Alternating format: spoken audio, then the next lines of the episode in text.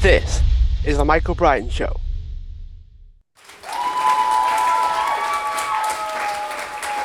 Hi everyone, welcome back to the show. And today I'm joined with Damon Nailer, who is an author, speaker, content creator, and trainer. And he actually specializes in communication, gift and talent development, self help, and leadership. So, Damon, thanks for joining me. Thanks for having me, Michael. I'm so glad to be here with you and your audience, and I'm looking forward to our conversation. So, I thought we'd actually start with helping people find their their gifts and find their passions and there are so many people that are aimless right now for want of a better expression and i thought we'd start off with helping these people out helping them find what they want to do with themselves and and things like that is there anything that you can help them with Definitely, definitely. My philosophy is that all men and women are created with a skill and a mission to fulfill. And my practice and what I do is coach people and helping them find what I call is their dominant gift. And this is your strongest talent that if you're able to discover it, cultivate it, and use it, then you're going to be able to be passionate about life and you're going to be able to be productive and proficient as well. And just right off the bat, one thing I can give and help with with your audience in discovering it is that I have people to ask themselves four questions. And if they can answer these four questions, more than likely they can kind of be on a road to finding their dominant gift. So the first question is, what are you good at doing? And this will be classified as a skill question. And so you want to be brutally honest on, you know, just assessing yourself. What activity do you engage in? Or what talent do you utilize that you know you're good at? That's the first question. The second question is, what do I like doing? So this will be a question in the category of passion. You can be passionate about something, but not skilled. And that's why I put it in that order. You need to be skilled first and also have the passion because sometimes people are passionate, but they're not skilled. And that can become a train wreck eventually. So then the third question is, what do I do that has a positive impact and is effective to others? So this goes into the category of effectiveness okay, I'm good at it, I'm passionate about it, but what are others saying? If you are really good at doing something, at some case, some point, you know, people are going to say, look, I love when you do that particular thing. I love the product that you make. I love the service you provide. And be, and it's because it, what you're doing is having an impact on others. Okay. So that, then the last question is final question. This is one of the most important ones. What can I do without receiving monetary compensation and still feel fulfilled and completely satisfied. So if you can find something, an, an activity you, you engage in or a talent that you use, and it can be placed in each four of those questions, it can answer each of those questions, more than likely it's your dominant gift. And I always tell my story of I own the janitorial business, and that is definitely not my dominant gift. And so for question one, I was skilled at it. That would it would go there.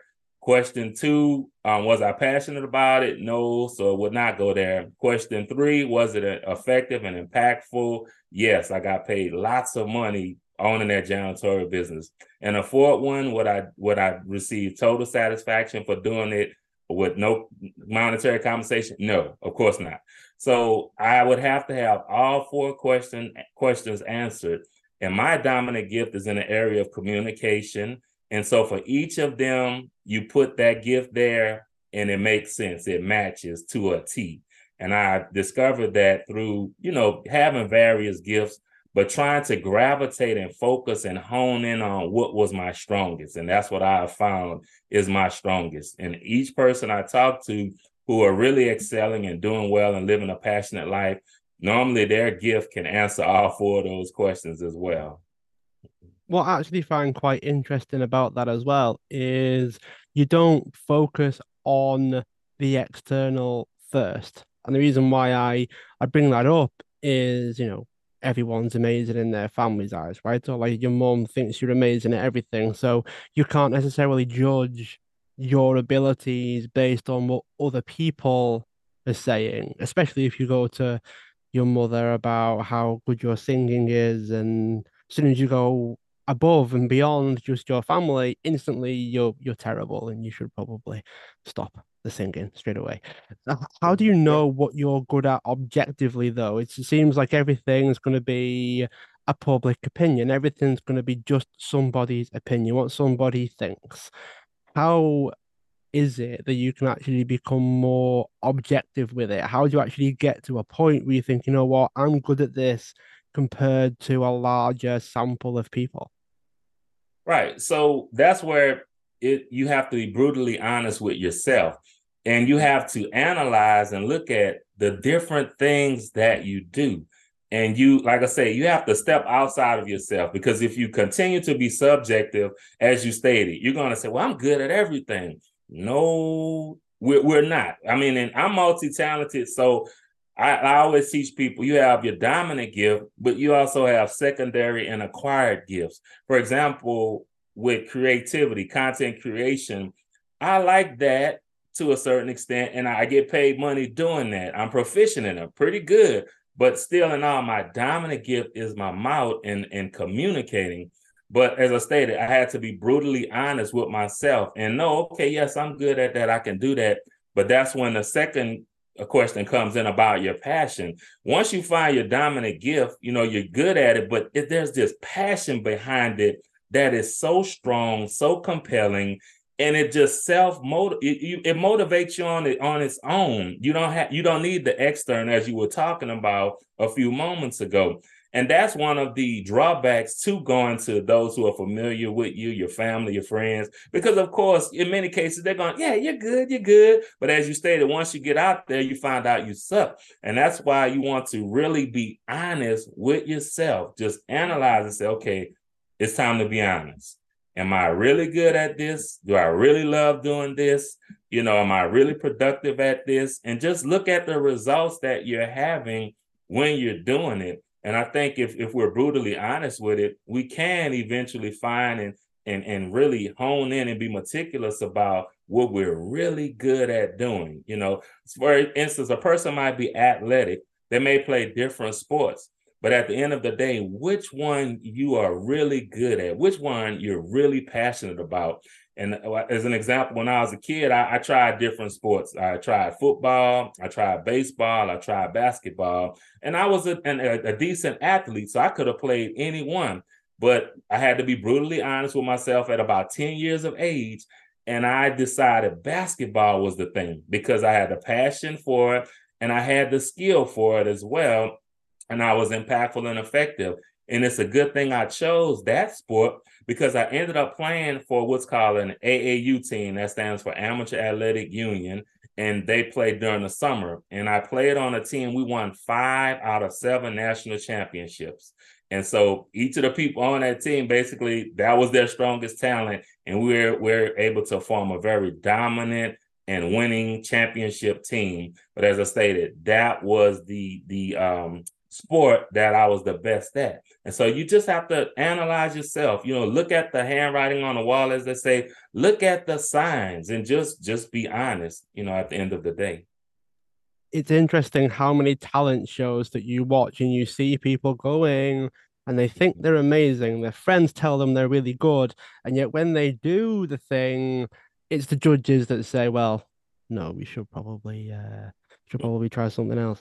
And I think that that that's an interesting thing because I think we're also in a day and age now where we're teaching people to just listen to themselves and don't listen to other people. Don't take on feedback too much. Just believe in yourself, trust in yourself, and then keep pushing forwards. And sometimes that can cause people to be ice skating uphill the entire time when if they just decided to change something, just to do something different, something that maybe came more natural to them, or maybe something that they would do anyway. They got some more intrinsic benefit as opposed to extrinsic. You know, you get more internal benefit versus external. Some people need that before right. they go and do something else that you can't necessarily get objectively good unless you're going to put the time in. But then is that is that how how it works? How do you actually get good at something? How do you? Because some people may be thinking, I need to change this. Then I need to figure out what I'm going to do, and I might not be good at it when I first start. Some people don't start off good straight away. Right. And you are so right. And so I always say we always receive a raw talent, but it's our job to transition it into a pro I mean, we get a we get a raw gift. It's an our job to transition it into a, a specialized talent. In other words, it, there's a processing that goes along. But the key is trying to find that that your strongest area first so you won't spin your wheels. But you know, what happens, as I stated, sometimes you might not be able to, I would say, find a profession or start a business that's going to utilize your strongest talent. Well, it's okay then to do use a secondary or acquired gift, especially for income purposes. But still, in, in that scenario, I, I still always try to encourage people to pursue using your dominant gift in some capacity. You know, you could do it as volunteerism, just as your hobby or a pastime, but make sure that you are doing that thing you love and doing that thing that you're skilled at in some capacity. You know, I know some people who are, I would say, artists can can paint very well, but they haven't positioned themselves where they could profit off of their art. Well, they have other jobs that pay the bills, but and as a hobby and on the side, they do their art. And that's what I always encourage people. Sometimes you might not be able to do it initially or be in a position where you can do it as a full-time job or a business but still do it in, some capacity because it's going to feed you. Like I said, your passion is tied to it. And that's why you want to use it in some capacity because it's going to feed you. And believe it or not, it'll help you while you're doing those mundane tasks and you're you you're um, working on that job that you're just really not so passionate about. But if you just can keep at the back of my mind, okay, once I get off, I'm going to do what I love. You know, of course, this happens with a lot of musicians too. Sometimes yeah. that you know you never get to that place where I'm a full time musician traveling the world selling millions of CDs, but you still love music, and that means you still need to do it. Do it on the side. You know, take your money, invest in your recording equipment, or going to the studio, whatever you need to do. But make sure you're doing your passion in some some capacity.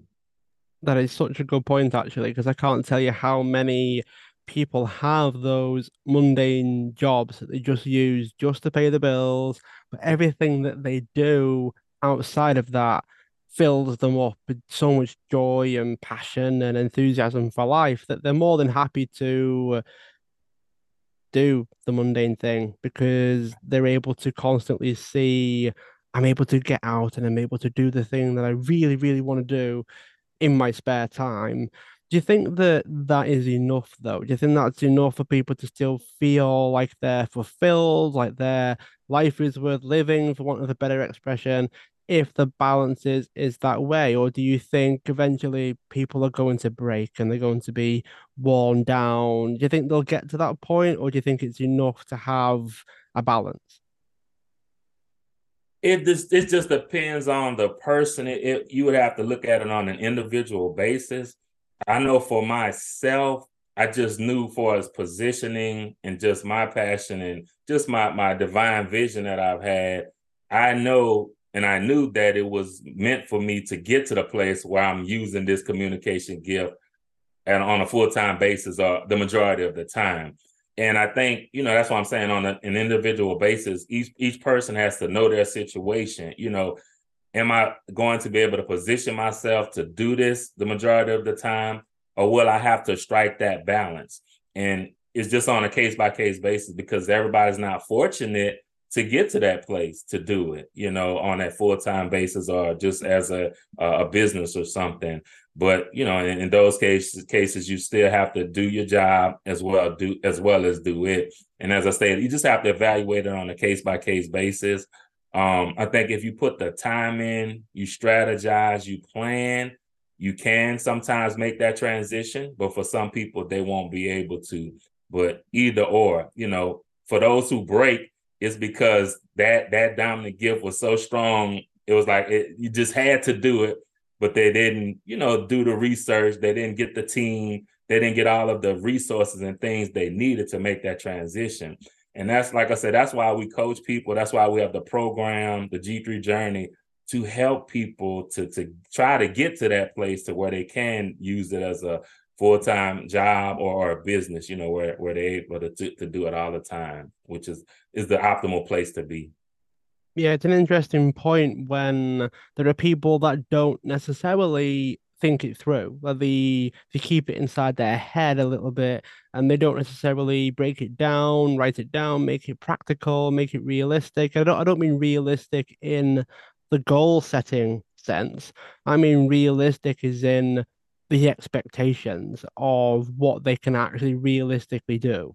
And the reason why I put it like that is because look, if your if your bills far exceed what you can manage, you're going to have to communicate to someone somewhere down the line that you're not going to be able to fulfill, whether it's rent or food or energy bills or whatever it is, until this point. You've got to set certain boundaries and certain goals that you have to meet because so many people would sacrifice certain things to achieve what it is that they want. But if they can't put a roof over their head, you've got to start asking some serious questions about your abilities, as we've mentioned before, to actually do the thing. Because some, some people, you know, maybe they they cover something with it, but the idea of that being the thing that they do with their time and that is it that takes a lot of ability in lots of different areas to be able to do that. So many people would be, let's say, a freelancer, you know, maybe they want to be a graphic designer, they love designing, and they think, okay, but marketing and selling is a big part of running a business, not just doing the skill. There's so many other things that go into it. It's not just one thing, it's multifaceted, it's multidisciplined, and you can't just decide that you're going to do it full time. There's a lot more that goes into it. And I think some people tend to miss that. They tend to miss the bigger picture. Right. And that's where the collaboration is critical, the partnering, as you stated. Some people are fortunate, you know, where they can wear the different hats, as you stated, the business hat. They can be the marketer, they can negotiate, they can do all of that and perform the skill as well. But then some people, as you stated, they're they can only just do the skill. Well, in that case, you, you have to try to form some collaborations and partnerships where you connect with a business-minded person, where you connect with a, a graphic designer, and just establish a team in order to get to the place of where you're trying to go. But yes, like I said, it's, it's just a case by case basis. It's, it's it's weird and unique, but as I stated, as I, I work with people, I'm able to help them to see the reality of it. And just as you stated, making sure that you have an actionable, realistic plan that you're executing. Sometimes, as you mentioned, being unrealistic about your goals and unrealistic about your path, that will set you up and things will more than likely go awry. But you just have to be realistic. You have to balance. I always say idealism and realism. You can't just go off too far idealistically, and you don't want to be just too real where you have no faith and you you know you just everything has to be lined up and perfect in order for you to pursue something. No, you know, you walk by faith and and not by what you're seeing because it takes some kind of faith and believing in something that hasn't existed yet or that you hadn't done. And oftentimes it's, it's fearful to go into the unknown but I promise you, taking that step and going after something that you're just kind of envisioning that doesn't exist, once you obtain that, it just does something to you. It really boosts your faith and it makes you feel empowered and confident to do more things. But I always tell people, you know, at least try adding in some some form of fashion. Don't just allow your whole life to pass. As you stated, just keeping out those ideas in your mind or even sometimes people go to the next step and they write it down, but there needs to be some execution.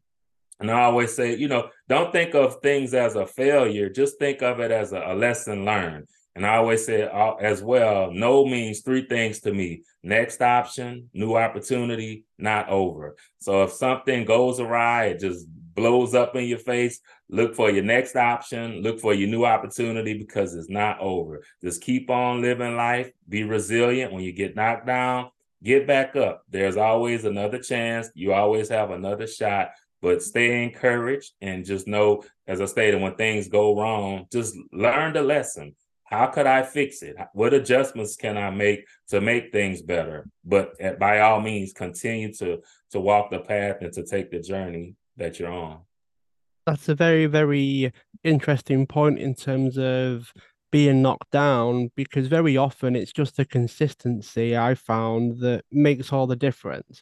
So the only difference between someone that gets there and someone that doesn't is one extra try, one extra attempt. Someone that stayed down versus someone that got back up again, which makes me think if we stick with that for a minute, what are some of the things that you can do that help you get back up again because sometimes it knocks the wind out of your sails. Sometimes you don't want to get back up again, which makes me think, okay, well, how do we get people to act scared or act afraid or act when they're struggling?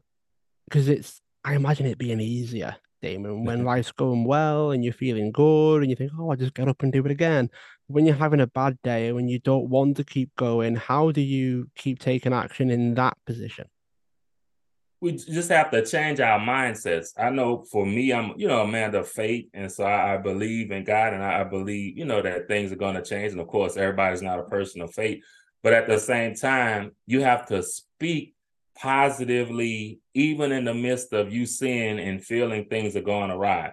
Feeling fear, that's normal. That's human. We are going to fear that fear of rejection, fear of ridicule, fear of failure, that's normal but you have to control you you said a word discipline. You have to discipline yourself to control your emotions and to do it. Even when you're anxious even when you're fearful even when you're depressed and discouraged you just have to get up and say look you encourage yourself. I'm going to do this despite what's going on despite what it looks like despite all of the losses and i've been saying this recently this keeps coming up I oh, just thought of an example how if you have a 25 game season in order to be a winner, all you have to win is 13 games. You could lose 12, but all you have to win is one more. And it uh, it kind of connects with what you just said. You just get up that one more time. Just take that takes that one more time.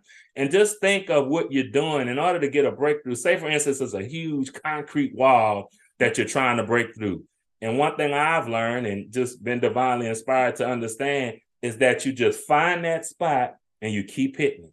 You keep hitting it you keep hitting it. And eventually you're going to put a hole in the wall and you're going to get through. And that's what it's all about. You said it consistency. But consistency is attached to discipline.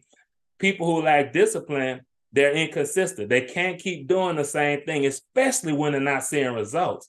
But you have to keep on doing it because initially in, in, a lot of cases you're not going to get those instant results especially the ones that you're envisioning and seeing oftentimes they're far off so it's going to take a journey it's going to take lots of consistent work over time to get there but you have to just make up in your mind condition yourself that i'm going to buckle up my seatbelt and i'm taking this journey now i always say focus on your destination but enjoy your trip don't just throw your life away just going for the vision. No, enjoy life while you're doing that as well. You know, I've had some excellent, wonderful moments with my family while pursuing my vision and doing the things that I'm doing. It hasn't been a total neglect of just sacrificing everything to where I'm just going all in and nothing else is matter. No, no, no live your life while you know doing pursuing your vision and, and trying to reach your goal and, and, trying to you know use that gift that you have.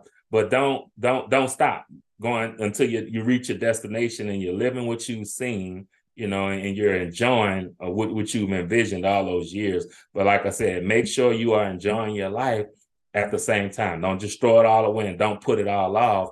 But you know have balance. Work enjoy rest. That's that's I call it the word met. The word work, enjoy, rest, exercise. Work, enjoy, rest, exercise. Just keep repeating that. Let that be your your routine and and uh, you know just how you operate. But make sure you're living a and leading a balanced life. Yes. It's making me think actually that it's important to actually have some kind of vision for your life. I know a few years ago there was a lot of talk about visualizing where you want to go, the life that you want to have. What's your perfect day like? What's your perfect week like? And I think that there's a bit of a dark side to that where you can create the situation that we were talking about before, where it's all idealistic, it's all mental chess inside your own head. And that can set people up to struggle in some ways. And the amount of people that struggle at the moment when reality doesn't meet their expectations or meets their standards or meets what they want. And that can be tough for some people to handle and tough for some people to deal with. And I wonder what are some of the benefits of having the vision but then trying to enjoy life because it sounds like there's a lot of links here to not actually enjoying life all the time where you're being knocked down you're struggling you're having to pick yourself back up and keep going and trying to use and find this dominant gift that we want people to find because it helps them live more fulfilling if they're doing the thing that lights them up but then it sounds like the journey is then the difficult thing it's the day-to-day overcoming rejection that we spoke about before that then becomes their life while they're doing all of this. So before we get on to that, what are some of the benefits of having this vision and how do you balance that with the day-to-day knockdowns and having to get back up again? Well, the first thing is making sure that it's an authentic vision because, as you stated, you have an illusion, you have just your imagination, and then you have divine vision. You know of, of what what your what your life's plan is, what uh what what what your will is. Um, you know, God's will for your life. And so, what you have to do is, like I say, this goes back to the brutal honesty of kind of knowing what you're doing and seeing where you're going now, the, there are so many advantages of the vision, and I have a part. one of my courses is uh, voicing your vision, and I teach people how to voice your vision, articulate but also I have sharpening your sight where you understand the different forms of vision and just going through all of that. But here are some of the benefits of the vision. First of all, it gives you direction. I'm an avid traveler, and you want to think of it as like a destination on a map, your visual. And so when you see where you're going, that dictates which road, which roads, highways you're going to use to get to that destination. And so when you see where you're going in that vision, the vision is basically the culmination of a bunch of goals, plans, and activities, as we said, while taking that journey, that's going to get you to that place that you're envisioning.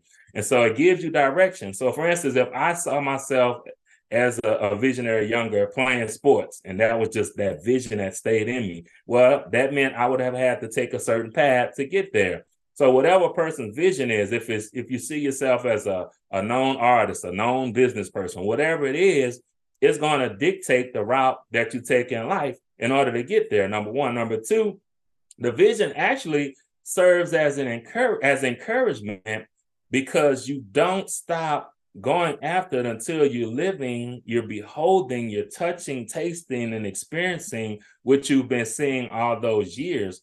And so, in other words, instead of letting it be the fact that, like you said, life getting you down every day, and then you're just like, well, no, I'm not going to ever get there. No, you say, well, I have somewhere I'm going and I have to get there. And that means that these things that I'm going through, these trials, these, tri- these tribulations, this this um, opposition that I'm facing, I'm going to win some kind of way because I see where I'm going. I see how this ends.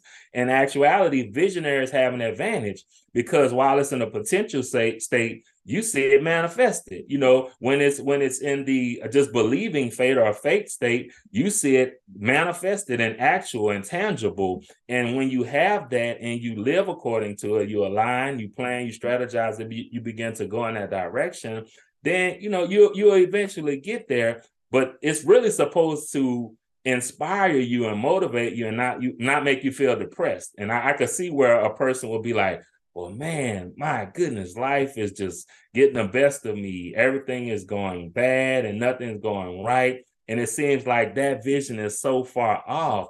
But in reality, you know, I always say, what, what would you be doing anyway? You know, if, if you're not going after that vision, you're just living life, you want vision gives you purpose as well. You know, it gives you something to live for. I'm shooting at something. It's a it's a big goal that you're aiming at. And I always try to encourage people, always have something you're shooting for. And that's what that vision does. It kind of gives you a reason to live because I see that I'm going somewhere and I have to get there. And that's what we have to do. Make the vision become important, make it let, let it serve as inspiration and encouragement to help us while we're going through the trials and tribulations, because there's hope that things are going to turn around. And I've seen the glorious end of this vision. I've seen where I'm succeeding. I'm seeing where I, am prosperous. I'm seeing where my my my my business is doing well. I'm seeing where my hobby is now my my full time business. Whatever you're seeing, you just keep on until you get there. And as I stated, allow it to motivate you to persevere through the things that you're going through instead of just letting it, you know, just destroy you. Because sometimes you could get to a place where you can lose sight of the vision. Life can get so hectic. I've been there many a time where it's like, man, I I hadn't, you know, visualized in a while because I'm so preoccupied with my my modern stresses and modern things that are going on. But eventually I was able to shake back and just re- realign and get that vision again. And I think what helps with visual visualization is having that alone time. You know, just being able to be by yourself, decompress, so you can have those aha moments and you can see with extreme clarity. But yes, it sounds like the purpose element is quite closely linked to being fulfilled in that we need a purpose, we need a reason to be able to to at least feel like we have some kind of direction. Do you think that there's anything else that is closely linked to being fulfilled? Do you have anything else other than having a purpose? No, I would say that the purpose is critical, Michael, and the, because your purpose is your why. That that's the why behind what you're doing, and you got to have that because if you don't have that, it's going to be easy to lose sight of the vision. If you just stay after what I'm trying to accomplish and there's no why behind it, no real driving, motivating factor, then it's, it's easy to throw up your hands and give up and say, well, I'm not going after that.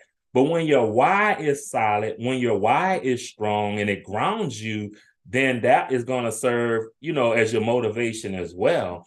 But uh, but yes, that that why, you know, being purposeful and knowing your purpose, that is one of the most integral parts of it. Because if there's no why, if you're just doing it just to do it, you know, and if and sometimes I always say, don't let the why just be money either, because you can make a lot of money and then it's like, okay, what's next? You know, make sure you you expand your why and attach it to more than just money. Now, I'm not saying why can't be uh, or money can't be one of your whys, but make sure it extends beyond that. Try to get you a couple of whys to what you're doing. And that way, it's not just that one thing, but there are several reasons I'm doing this. This is purposeful and there's meaning behind it. It's not just to make money, but you know, I want to transform lives.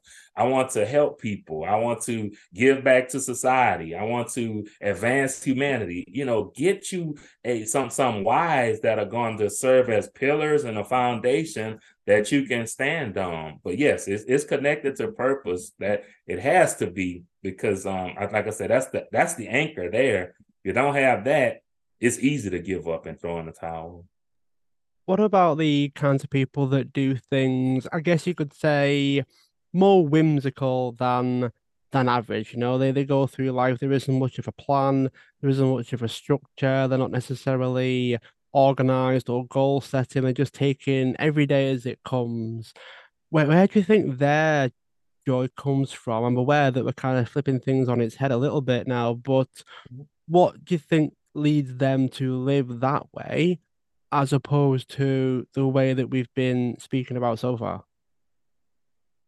I always say you have three forms of activity you can analyze. You can be inactive, reactive, or proactive. And the individuals you're speaking of, in most cases, they're either inactive or reactive. So, in other words, they're not doing anything, as you stated, towards a vision. They don't really have goals just they're just sitting back and taking life as it goes. And then they're reactive. Okay if life does this i'll just do this. If life says go this way i'll go this way. If life says stop i'll stop. Whatever life dictates i will do. That's fine if if you if you're happy with living life like that that's okay. If you're fulfilled you know some people they're cool with it. And the reason being it's safe. You know you're not trying to go do something. It doesn't matter if you get knocked down. It's not like there's this huge goal, there's this vision that you're trying to accomplish.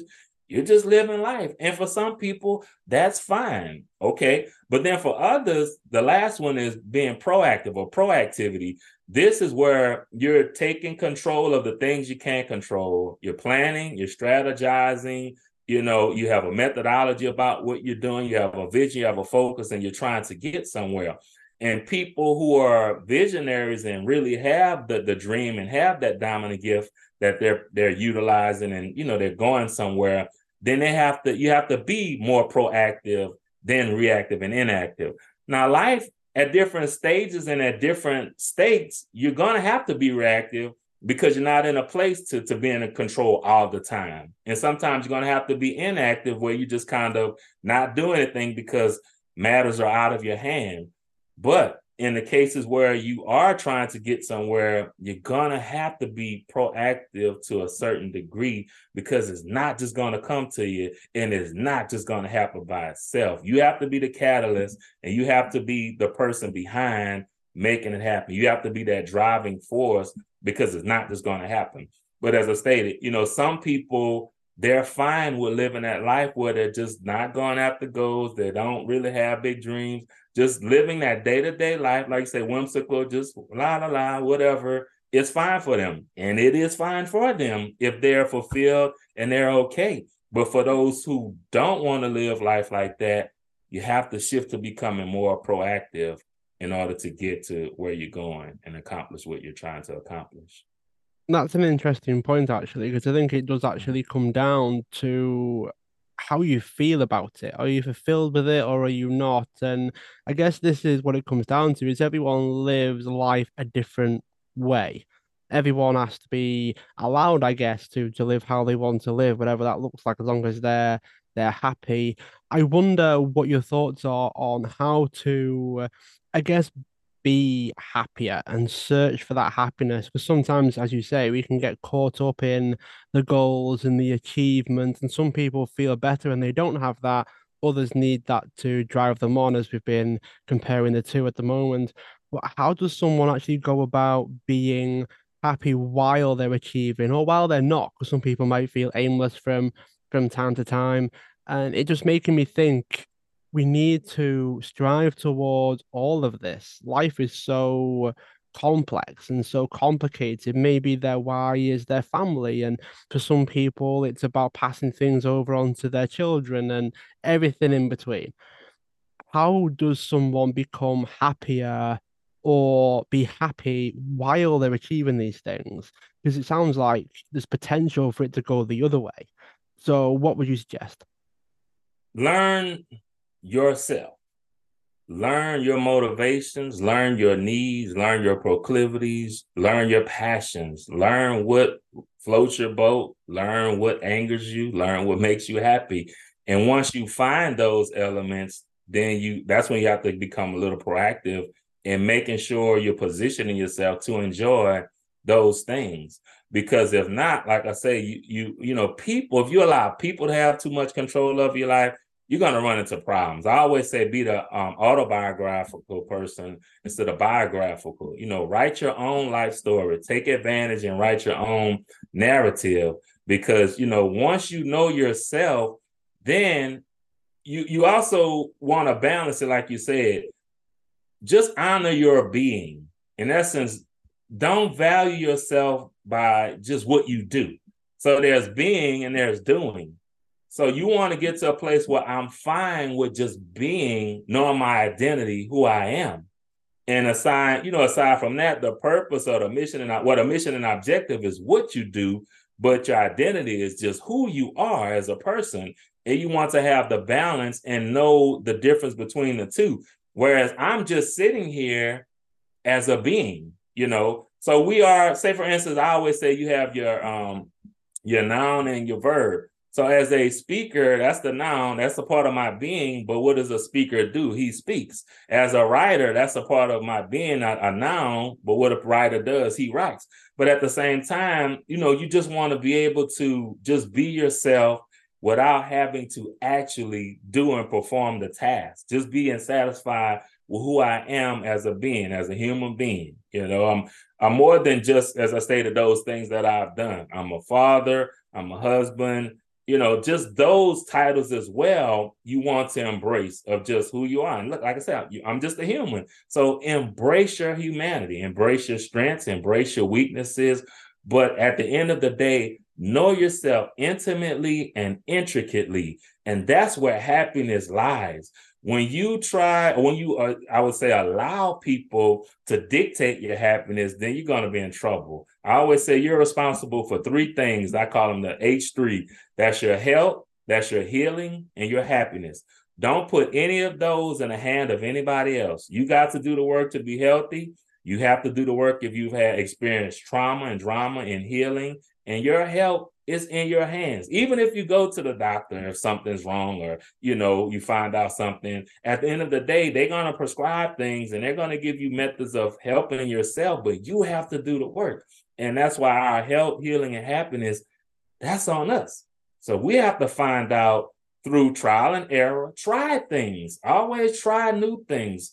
Open your mind up, expand and broaden your horizons. Don't just keep doing the same thing and want a new results unless you like that. If you're cool with it and you're happy, hey, keep doing the same thing. But if you're feeling that zest, if you're feeling I need a change, I need a breakthrough, I need something different, that means it's time to do something different. You can't just do the same thing but expect different results. As they say, that's insanity. But make minor adjustments. I mean, it could be the smallest thing you do, the smallest change you make that can have such a huge and impactful and significant result for you. But yes, no, just learn yourself. And that's what that's a problem with a lot of people, Michael. They're so concerned about everybody else, but they're neglecting themselves. They don't know, you know, I can ask, yeah. okay, what makes you happy? Oh, uh, I don't know. Okay, what's your weakness? Um. Okay. Why? Because you've been. You know, I can say, well, what's what's Sally's what's Sally's strength? Oh, Sally can do this and that. What's Sally's weakness? Oh, Sally, she's she's her her weakness is in this area. No, you need to be able to, to say that about yourself immediately. You should be able to pop off the things. What's your favorite food? What's your favorite restaurant? What's your favorite vacation spot? If you're scratching your head with those things, you hadn't been spending enough time with yourself. You haven't been spending enough time focusing on you and because it's because you're, you're preoccupied with everything and everybody else. No, look introspectively, work introspectively. I promise you, once you get you settled in managing, you know you, then it's easy to know and work with others because you already know you.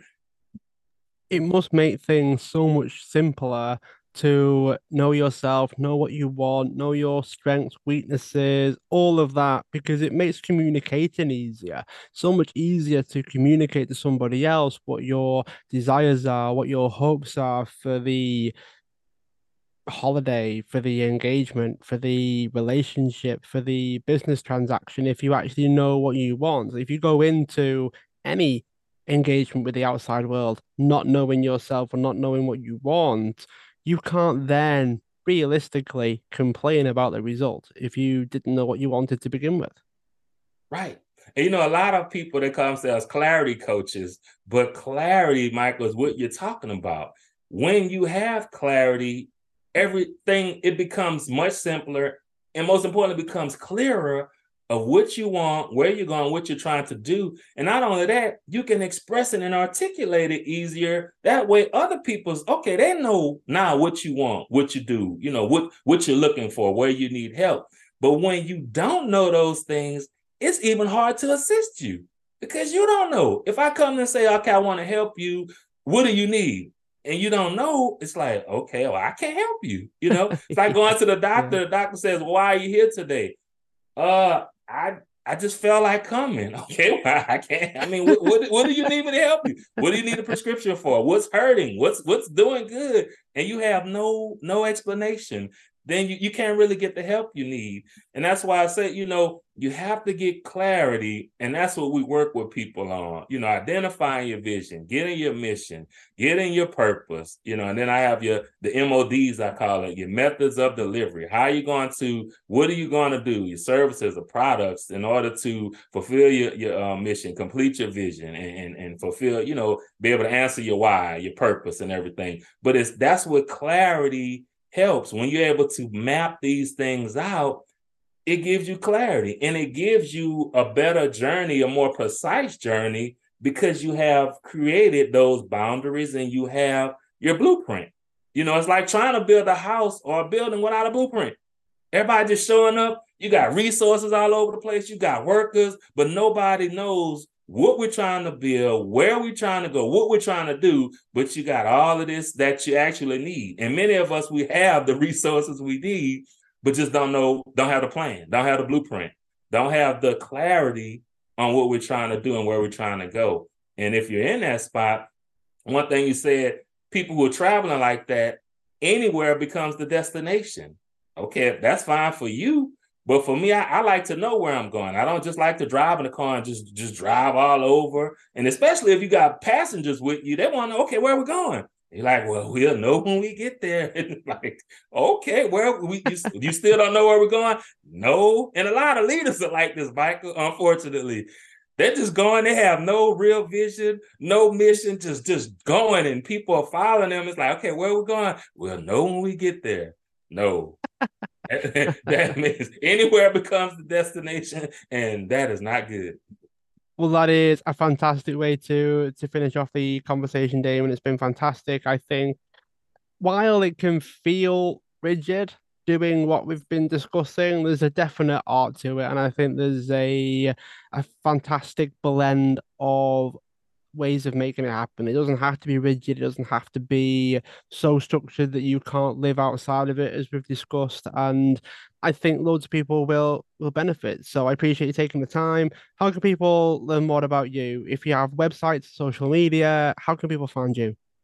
Yes. Well, my main website is called KitRil Consult. That's K I T R I L C O N S U L T dot com but I'm all over the internet. I'm on Facebook, I'm on Instagram, I'm on LinkedIn. You can just type in my name, Damon, D A M O N, Nailer, N A I L E R. Or the simplest way you can actually Google me, just type in that name and it'll pull up all of those things I mentioned. It'll pull up interviews.